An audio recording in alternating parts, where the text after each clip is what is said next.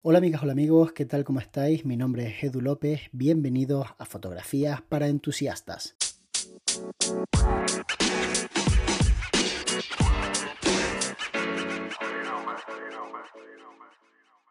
La mayoría de la gente que escucha un podcast o ve un canal de YouTube no tiene ni idea de cómo funciona la financiación de esas personas, de esas empresas.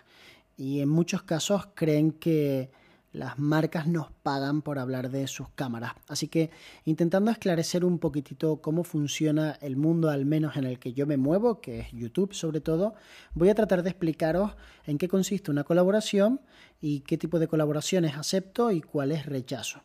En primer lugar, déjame decirte que el hecho de subir contenido a YouTube no da dinero. Directamente subir contenido a YouTube no da dinero.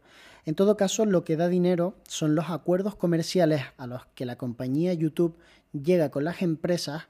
Vamos a poner una empresa de nombre imaginario. Imaginemos que hay una empresa que se llama Magma. Pues Magma quiere anunciarse y YouTube le ofrece hacerlo en su plataforma. Entonces Magma dice el tipo de perfil de canal en el que quiere anunciarse. Imaginad que Magma vendiera cámaras y yo tengo un canal en el que se habla de cámaras.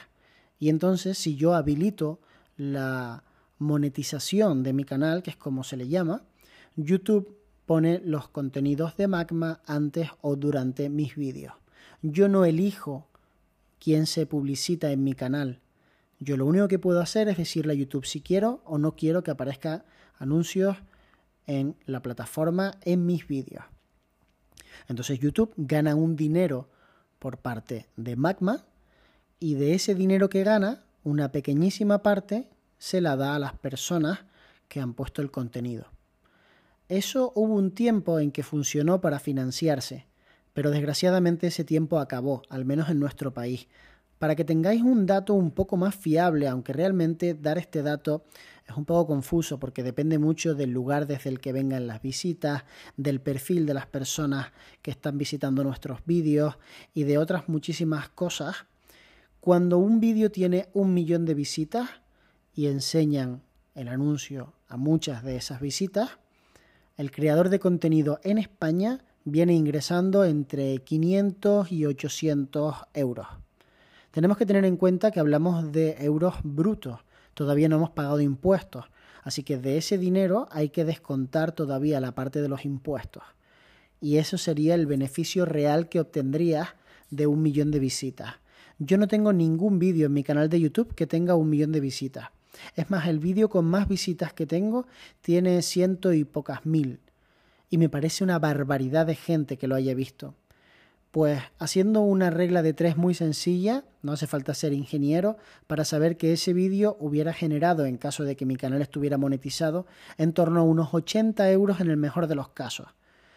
Imaginad que yo he hecho un vídeo que me ha llevado a montarlo igual cinco horas solamente en lo que sería el montaje del propio vídeo, pero es que grabarlo me ha llevado seguramente otras cinco o incluso más y prepararlo otras cinco o incluso más y voy a ganar 80 euros. La hora de trabajo me viene saliendo en torno a los 3 euros a lo mejor, o sea, ilegal. Tú contratas a una persona, le dices que le vas a pagar 3 euros y directamente te denuncia y te meten en la cárcel. Bueno, no te meten en la cárcel, pero eh, te van a multar porque eso no es legal, porque una persona no puede cobrar esa cantidad de dinero en nuestro país. Por supuesto estoy hablando de España, ¿ok? Que es el país en el que vivo y el que conozco. Entonces, si la persona no se financia eh, de los anuncios, al menos en exclusiva, si eso simplemente es una pequeña parte de lo que puede llegar a necesitar para vivir, ¿cómo se financia esa persona? Bueno, pues resulta que cuando tienes un canal de YouTube en el que hablas de una temática, existen empresas que quieren tener visibilidad a través de tu canal, porque las personas que te ven, si están interesadas en lo que hablas en tu canal, es muy posible que estén interesadas en sus productos. Entonces es cuando te llega la petición de una empresa, y aquí puedo dar nombres de empresas reales, porque en mi caso particular yo no tengo nada que esconder, y te dice, oye, me gustaría aparecer en tu canal de YouTube. Por ejemplo, mi patrocinador principal, que es Kinafoto. Entonces Kinafoto me ofrece dinero porque le nombre, por hacer una mención y por no mencionar a otras tiendas, y en definitiva por intentar canalizar las ventas hacia su compañía, hacia su empresa. Y es lícito que lo haga. Al fin y al cabo está buscando un espacio publicitario en un medio, en este caso es mi canal de YouTube, porque coincide que el tipo de contenido que yo genero básicamente es iluminación fotográfica y tiene mucho que ver con el producto principal de la tienda Kinafoto y con la marca que venden, que es Profoto. Entonces es como blanco y en botella. Si tengo que invertir dinero en un canal de YouTube, ¿dónde lo voy a invertir? ¿En un tío que cocina macarrones o en un fotógrafo que hace esquemas de iluminación con los productos que yo vendo? Pues obviamente en un fotógrafo. Pero eso tiene todo el sentido del mundo y por eso a nadie le choca y a nadie le molesta, yo creo, que se haga publicidad de ese tipo, porque es una publicidad que encaja, que está bien, que todo el mundo entiende que es normal que yo tenga la posibilidad de hacer una colaboración con una empresa y que me paguen dinero para que mi canal se sustente y yo pueda seguir creando ese contenido. Porque seamos francos, si ustedes no pagan el contenido porque el contenido es gratuito, YouTube no me paga porque no tengo el canal monetizado y nadie lo patrocina, ese canal tiene fecha de caducidad, porque no me está aportando absolutamente nada a nivel monetario. Y desgraciadamente vivimos en un mundo en el que el dinero hace falta. Con lo cual, yo a las personas que trabajan conmigo, a las personas que me ayudan a crear ese contenido, trato de recompensarles de alguna forma. A veces es invitándoles a comer, poniendo gasolina, tratándoles bien, ayudándoles en sus proyectos, dándoles material, regalándoles cosas y otras veces es con dinero, dinero puro y duro, como se ha hecho desde hace muchísimo tiempo. Entonces ese dinero tiene que salir de algún sitio, ese dinero tiene que aparecer por alguna parte. Y tendría muy poco sentido que yo como empresario utilizara el dinero de otros proyectos para financiar un proyecto altruista 100%. Un proyecto que no me da beneficios ni directa ni indirectamente. Porque Desgraciadamente, YouTube como tal no me da beneficios. Lo que ocurre es que aquí es donde nos ponemos creativos y empezamos a intentar financiar ese canal de YouTube de otra forma paralela. En mi caso, a través de Patreon, que es una plataforma de mecenazgo por la cual las personas que quieren ver otro tipo de contenido pues hacen un pago mensual y tienen acceso a ese contenido. Pero ojo, el matiz del hecho de que yo creo otro tipo de contenido es lo que hace que yo pueda afirmar que realmente las personas que están en Patreon no están financiando el canal de YouTube, están financiando Patreon, porque yo no utilizo el mismo contenido que utilizo en YouTube, yo utilizo contenido nuevo, contenido exclusivo. No es como Twitch, en donde tú puedes ver el contenido de cualquier creador gratis, pero tienes unos beneficios sociales sobre todo si le ayudas económicamente, pero tú lo puedes ver gratis, tú lo pagas porque te apetece, porque tú quieres pagarlo, porque quieres apoyarle, pero no es necesario para ver el contenido. En Patreon sí, en Patreon tienes que pagar para poder ver el contenido, por lo tanto, yo utilizo YouTube para que la gente sepa que tengo un canal en Patreon, pero realmente Patreon se sustenta por sí mismo. No sé si me estoy explicando correctamente, espero que sí. Entonces, ¿qué ocurre? Que yo siempre que puedo intento monetizar mi canal de YouTube a través de una colaboración, pero lo hago muy pocas veces. Primero porque mi canal no es tan grande para que una marca le salga rentable pagarme por aparecer. Solamente le sale rentable a las marcas en las que claramente coincide su target con mi nicho. Es decir, que la gente que me ve, que ustedes que me veis, pues claramente sois el target de esa compañía. Y ni siquiera aún así a veces están dispuestas a colaborar conmigo. Por ejemplo, yo he intentado colaborar con Fujifilm, tener un acercamiento, porque creo que no hay nadie, y estoy prácticamente seguro de que no hay nadie que haya influenciado más a más personas que yo para que compren una Fujifilm. Seguramente de forma indirecta, porque yo nunca he dicho cómprate una cámara de Fujifilm.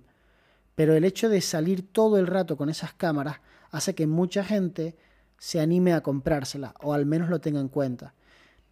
Y seguramente Fujifilm, si fuera una empresa que entendiera realmente cómo funciona el mundo de los creadores de contenido, pues intentaría premiarme de alguna manera, pero no lo hace porque posiblemente no encaje yo con su perfil, con el perfil que ellos han pensado que quieren que pertenezca a su marca.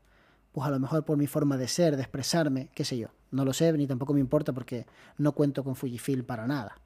Simplemente creo que no encajo, no soy el tipo de perfil que ellos buscan y aunque yo les haga ganar muchísimo dinero, que es lo que ocurre, y que está comprobado que todas las tiendas con las que he hablado me dicen que han recibido ventas directas hablando de mi canal de YouTube, da igual, porque ellos van a vender, esté yo o no esté yo.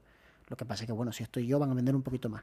Entonces, hay veces que una compañía te contacta y te dice, la Edu, me encantaría eh, que apareciera mi producto o mi software en tu canal de YouTube. Y tú le dices que no, porque no encaja con el contenido que tú creas o porque crees que el beneficio que te va a dar no es suficiente para la molestia que le vas a crear a las personas que ven tu contenido, es decir, a vosotros. Por ejemplo, yo podía haberme hecho otro canal de YouTube y haberlo monetizado.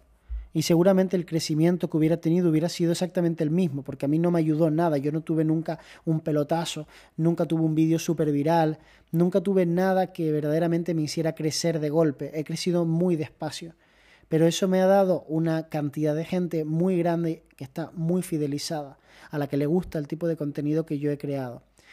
Y yo en todo este tiempo nunca he querido cambiar de canal para monetizar esas visitas, porque creo que lo que me iba a aportar, el poco dinero que yo iba a poder ganar al mes, que a lo mejor hubieran sido 200 o 300 euros, pues sinceramente me da igual, no me va a aportar nada, porque para mí 200 o 300 euros no es nada realmente. Y no quiero quedar como una persona soberbia, estoy siendo muy sincero. Esa cantidad de dinero no es suficiente como para que yo os moleste continuamente con anuncios. Anuncios de los que encima no tengo el control. Igual llega un día en que YouTube dice, pues esta es mi plataforma y todo el mundo tiene anuncios y ya está, aunque no ganes dinero. Eso puede ocurrir. Eso puede ocurrir. Pero yo por el momento, mientras pueda evitar que os bombardeen anuncios, lo haré, porque para mí es súper incómodo. Y hay otras compañías que te dicen que quieren aparecer y te ofrecen dinero. Me ha ofrecido dinero bastantes compañías, muchas de ellas relacionadas con creación web, por ejemplo. Y me han ofrecido mucho dinero, mucho más del que seguramente eh, penséis que, que estoy dispuesto a rechazar, diciéndome que simplemente tengo que poner un anuncio delante de mis vídeos. Pero es que no quiero hacerlo, porque sería un poco cavar mi propia tumba, acabar con mi credibilidad. Y realmente esa credibilidad es lo único que yo tengo. O sea, vosotros sois mi activo. El hecho de tener una comunidad de personas detrás que confían en lo que dices, que le gusta lo que haces. Eso es lo único que tengo. Todo lo demás es humo. Ese caché, todo eso es humo. Sin esas personas viendo tus vídeos, sin esas visitas, sin esos likes, no tengo nada. Pero no, no yo, todo el mundo todo el mundo que se dedica a esto. Por eso lo más importante siempre es y será las personas que te escuchan, la audiencia, y se lo debes todo a su audiencia. Y no tiene ningún sentido que les intentes colar un anuncio o un producto porque a ti te están pagando, porque eso es pensar de forma cortoplacista y tener simplemente en cuenta que ahora me interesa a mí porque yo gano dinero y me da igual que a ti te suponga una molestia. Entonces yo rechazo muchos más productos de los que enseño y solamente enseño productos si ocurre una de estas razones. La primera, que el producto esté guapísimo y que yo crea que además de estar guapísimo, os puede molar. Si por ejemplo me ofrecen, qué sé yo, imaginad que de repente me ofrecen ahora un micrófono increíble que me fascina. Y creo que entre mis seguidoras hay gente a los que le mola realmente el mundo del sonido y digo, wow, yo creo que realmente este tipo de contenido sí les puede molar. Y entonces los saco. Y a lo mejor me pagan o a lo mejor solamente me dan el micro. Pero los saco porque creo que puede molar. O dos, un producto que está completamente relacionado con mi flujo de trabajo. Como por ejemplo los monitores de BenQ. El hecho de que yo colabore con esa compañía es porque creo que de verdad está relacionado con mi flujo de trabajo. Es parte importante. Los monitores con los que uno visualiza sus imágenes son importantes. Pero para mí no tiene, por ejemplo, ningún sentido, pues a lo mejor sacar un producto, qué sé yo, un producto, un software, por ejemplo, VPN. Los software VPN sirven para a través de, mm, una suscripción, encriptar de alguna manera y hacer que rebote tu IP para que la gente pues no sepa desde dónde viene tu, tu, visita y para que sea más difícil piratearte y demás. Me parece muy interesante los VPN, pero realmente no creo que a mi audiencia eso le guste. Y para mí no tiene ningún sentido aceptar una colaboración de este tipo si realmente a vosotros nos aporta y no pertenece a nuestro sector. Y hay mucha gente que cuando sacas un producto se queja o lo ve con malos ojos porque entiende que es una colaboración y le molesta, le molesta que te vaya bien y que tengas éxito y, que te regalen productos, pero no te lo están regalando. Estás simplemente haciendo un intercambio. Tú les das visibilidad a cambio del producto. A veces es un pago en especias, a veces es un pago económico. Normalmente cuando el producto te gusta mucho y tiene un valor grande, pues lo aceptas. Y otras veces no lo aceptas solamente y aceptas el producto más dinero. En mi caso yo he sacado muchísimas cosas en el canal de YouTube, pero os prometo que todas las cosas que he sacado he pensado cuando me las han ofrecido que eran interesantes para vosotros. A veces, como yo trabajo para varios nichos, como por ejemplo el de los fotógrafos y el de los filmmakers, a veces he sacado cosas en el canal que están más pensadas para los filmmakers. Y obviamente quien hace solamente fotografía piensa, bueno, pues a lo mejor este producto pues ni me va ni me viene, ¿no? Pero hay otras personas que me agradecen que saque ese contenido. Y a mí me gustaría pensar que el canal no solamente es de iluminación fotográfica, sino que también hay un poquitito de análisis en cuanto a productos. Lo que no me gusta son los canales que yo veo que están completamente vendidos. Porque empiezan muy bien y de repente, ¡pum!, cambian, ¿no? Y uno de estos canales en particular, no voy a decir el creador porque tiene todo mi respeto, porque simplemente lo difícil que es llegar a donde está, tiene todo mi respeto, pero voy a ponerlo como ejemplo sin nombrarle. Es un canal de YouTube regentado por una persona eh, que tiene buen aspecto, que sabe hablar, cuyos vídeos cada vez son de mayor calidad y que ha estado sacando productos de Apple durante muchísimo tiempo porque realmente es como una persona fanática de esa marca. Y a mí eso me parece genial. Es verdad que siempre saca productos de Apple y siempre parece que molan muchísimo y que son lo mejor que ha salido hasta la fecha. Bueno, eso ya cada uno ya sabe, pues un poco filtrar las opiniones de un creador de contenido. Pero tenía todo mi respeto. El problema es cuando veo que ahora saca productos de la competencia y que le da absolutamente igual y que lo hace por dinero. Y entonces es cuando a mí se me cae un poco un mito. Porque yo entiendo que tú tengas derecho a ganarte la vida y lo respeto profundamente. Pero por encima de eso está el respeto a la comunidad de personas que te siguen. Y seguramente esta persona pues lo justifique diciendo que es tecnología, que son competidores, que él simplemente muestra lo que hay en el mercado. Pero si has estado defendiendo un tipo de productos de una compañía durante tanto tiempo, que de repente empieces a enseñar cosas que realmente no van en la misma línea, hace que seas pues un poco veleta. Y entonces es cuando empiezas a perder credibilidad. Y desgraciadamente hay un montón de gente así. No solamente hay una persona así, hay muchísima gente así. Entonces, así es como funciona un poquitito este mundillo de eh, YouTube y de las colaboraciones. Creo que cada uno llega a los tratos que puede llegar, lo intenta de la mejor forma posible, pues obviamente para tener su beneficio, pero creo que en el momento en el que dejamos de tener en cuenta a nuestra audiencia, es cuando realmente empieza a ponerse la cosa fea y cuando empezamos a perder credibilidad y ya nos metemos dentro de, de una fase en la que el canal se empieza a echar un poco a perder y se convierte en la teletienda. Espero que te haya gustado este podcast. No olvides que puedes apoyarme si te gusta el podcast invitándome a un cafecito. Nos vemos muy pronto. De hecho, nos vemos mañana.